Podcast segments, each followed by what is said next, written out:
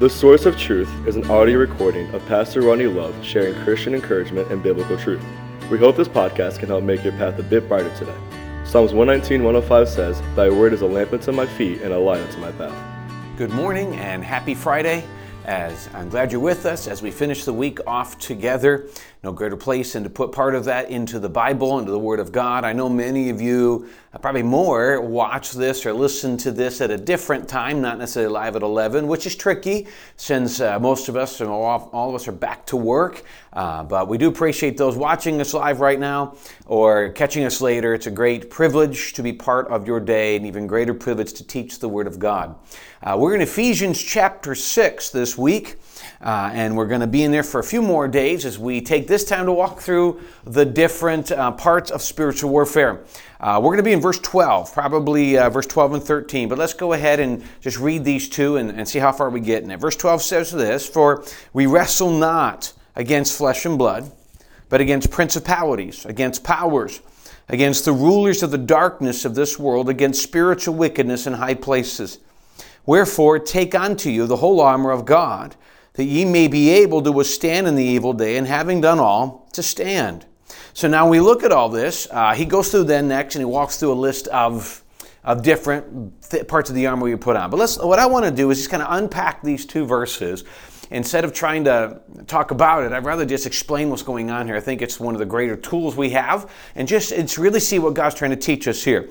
So, first thing he says in verse 12, we wrestle not against flesh and blood, blood against. Now, uh, he says, principalities, powers, rulers of the darkness of this world, spiritual wickedness in high places. There's a, three basic things in this verse I want to see. One, there is a battle. He says, we wrestle not, but there is a wrestle. There is a battle. There are things going on.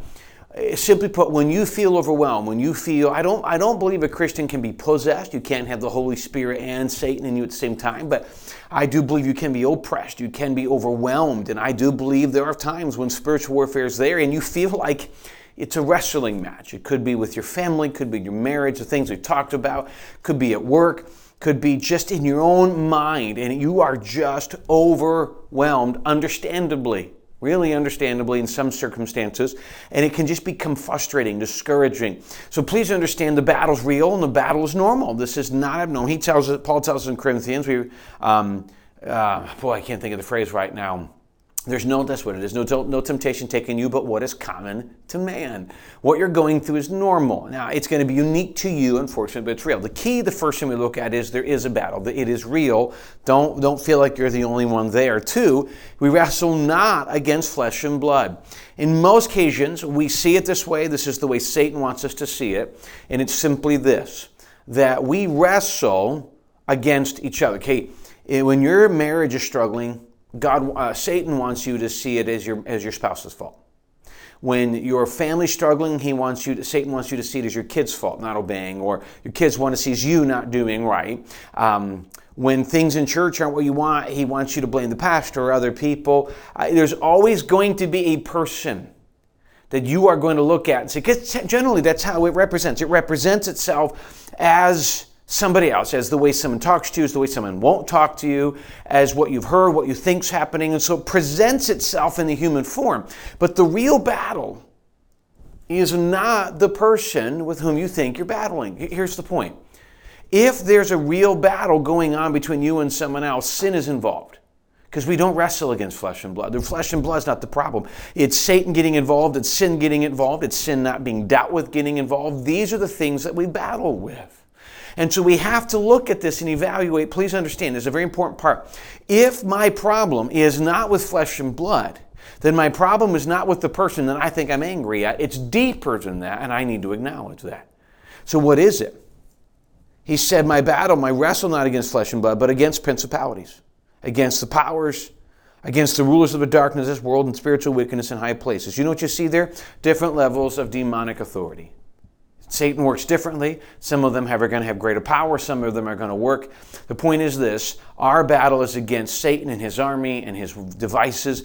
That is what we need to be able to focus our attention on. It's important to recognize, again, if you find yourself battling somebody. Now, please understand, just because you may recognize that the battle you're facing is not that person, they're somehow they're participating there's sin or something going on. It doesn't solve the problem. I understand that. But it does help you to have a better aspect. So if you're at somebody you're trying to reconcile with somebody it's not working prayer is the answer not anger at them. Somebody said something about you and you're like what's going on? Prayer trying to reconcile trying to find what's going on being angry and flipping out at them that's not the answer. I hope you understand where i'm coming from. If your family's having battles you can get mad at them or you can say what's going on? What's causing it? The key is this recognize there always may be something deeper than what you see face to face. The way it presents itself may not always be the entire thing. So recognize Satan's working. Then he goes in in verse 13, goes, Therefore, because of the wrestle, because of the Satan is on the move, wherefore take unto you the whole armor of God that ye may be able to withstand the evil day and having done all to stand. Can I tell you something? When he says, Take unto you, you have to choose to do this. No one can do it for you. God is not going to force it on you. You must choose to put on the armor as necessary. But the whole, and then he says, take on the whole armor of God. You know, we like to say, okay, the shield of faith, or I have the word of God and things of that nature, but I skip bits and pieces. Well, I'm just going to get beat up in those areas. So as we look through these next few steps, they are steps. It is progressive. It is a whole body thing. By the way, you'll notice if you ever looked at the armor he's referencing, obviously it's going to be Roman type armor. But if you recognize this armor, one unique thing about all of this armor is it doesn't cover the back right? When you're going to battle, you are protected. If you're running from Satan, if you're running away from what God's asked you to do, you're likely going to get beat up a little bit because it's not intended. You're not intended to run from the battle. You're intended to stand strong in the midst of it. So you have to put it all on. If you have it all on, you have God's protection, the whole armor of God. Why? That ye may be able to withstand in the evil day and having done all to stand. There is an evil day. You will be able to handle it. Okay. The storm will not destroy you. The battle you're in will not end you. You can grow through this. You can find an answer.